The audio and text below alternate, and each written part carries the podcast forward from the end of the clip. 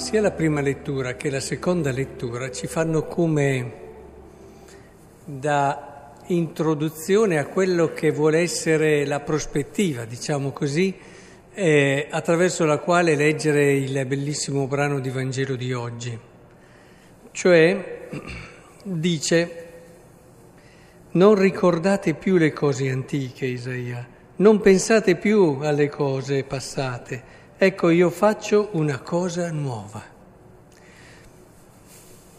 Il passato è una cosa, il passato è importante, la tua storia sarà fondamentale in tutta la tua vita, ma tu puoi sempre ripartire per qualcosa di nuovo.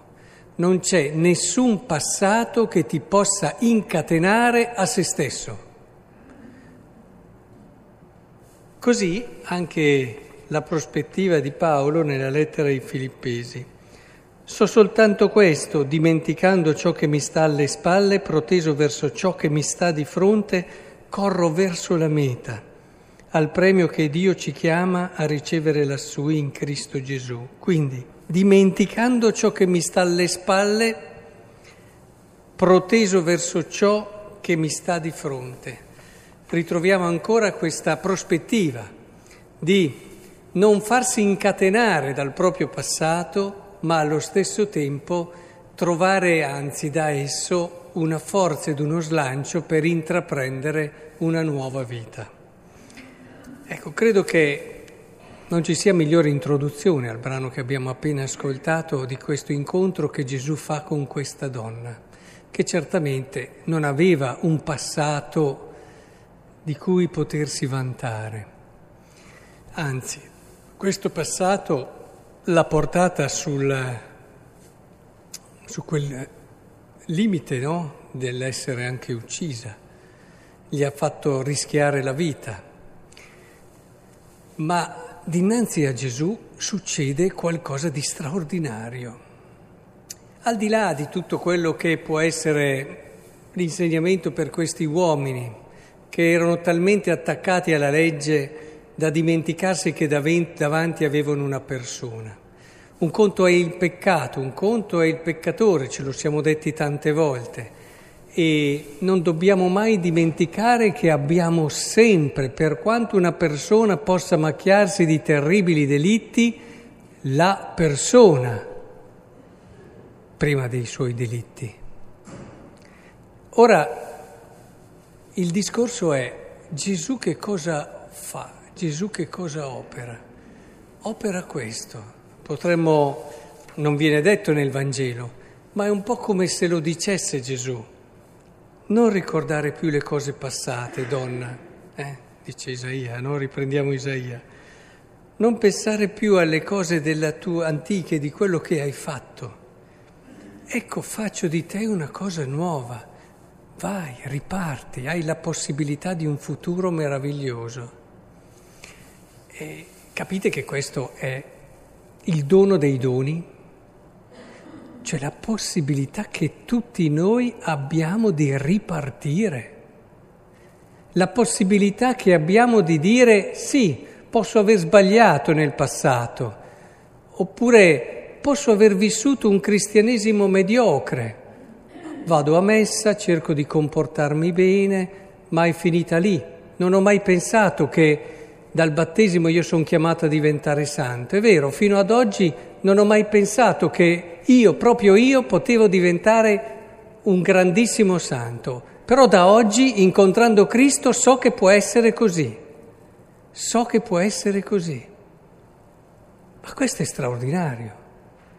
Cioè, ognuno di voi oggi davanti a Cristo può dirsi io posso essere il santo di San Faustino. Ognuno di noi, poi se lo diventate tutti, siete tutti santi di San Faustino, perché faccio cose nuove. Ecco, se qualcuno di voi dice, ma io ormai, ecco, si chiude alla grazia, è terribile questo, è un po' come questi vecchi che erano lì e guardavano questa donna e non avevano quello sguardo di come dire, di ricreazione, che è proprio quello di Gesù. Non c'è situazione, se non c'è come dire, un limite in tutta quella che è la situazione di una peccatrice come questa donna, figuriamoci se non c'è in quella di un mediocre cristiano, dovrebbe essere ancora meno. Quindi pensate, che possibilità bella che abbiamo, grazie a Cristo. Eh, è vero che è più facile che un peccatore si converta, che un cristiano mediocre cominci a dire posso uscire dalla mia mediocrità e veramente diventare santo, questo è vero. Perché quando si è mediocri ci si attacca a tante cose e ci si giustifica sempre. E alla fine è difficile veramente mettersi in gioco, come può fare invece uno che ha toccato il fondo. Eh, ho, pers- ho conosciuto persone che hanno toccato il fondo e dopo lì a un certo punto uno oh, dice oh, qui bisogna o rialzarsi oppure è finita. E allora il mediocre è vero che fa più fatica perché insomma lui ha tante altre scusanti. Però vorrei che lo vedessimo riferito a noi questo brano. Gesù ci dà la possibilità di guardare al futuro. Va bene, fino adesso ho vissuto un cristianesimo sufficiente, insomma, da sei sette ho fatto anche un po' di volontariato, mi sono anche un po' impegnato quando c'era bisogno, eh, ho tutti i miei riti, ho fatto le mie preghiere, ho fatto tutte le mie cose, ma qui oggi Gesù mi dice, sì, vai, vai e non solo non peccare più, ma diventa santo, perché sei nato per questo, non dimenticartelo, non sei nato per essere una brava persona, sei nato per vivere una vita bella e piena e non c'è vita più bella, piena, ma chi è che di voi non vuole essere veramente felice da non poterne più dalla gioia?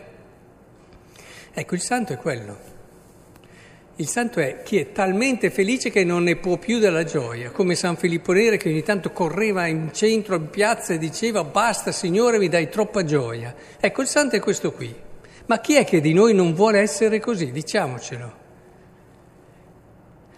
Eh, ecco che allora arriva il nostro passato, ahimè. Il nostro passato, ecco che allora comincia a dire, ma no, ma dai, ma no, tu non sei per queste cose, oppure hai già visto, non ce la fai, oppure... Ecco che arriva il nostro passato. Ed è questo quello che la parola di Dio vuole scardinare. E dire, dimentica. Nel senso, dai un senso al tuo passato, ma non da bloccarti. Lascia che il tuo passato diventi piuttosto un trampolino che ti faccia iniziare una strada nuova. Perché si dice che il Vangelo rende giovani? Perché chi vive il Vangelo ha sempre un cuore giovane, anche se ha novanta anni ed è inchiodato in una sedia a rotelle. Perché? Perché il Vangelo ti fa guardare avanti con questa fiducia. Io posso ripartire ogni giorno cercando quello che è il massimo e la pienezza della mia vita. In questo davvero lasciate che il Vangelo entri nel vostro cuore, lo cambi in questo. Lasciate che Gesù, come questo episodio, no? Tiri via tutti quei vecchi dentro di voi che vi dicono, ah ma guarda questa donna, e ce li abbiamo anche noi quei vecchi lì dentro, eh, che ci dicono, ma no dai, lascia perdere, e, e lasciate che Gesù dica, dai, passato è una cosa, va, va e vivi fino in fondo ciò per cui sei stato fatto.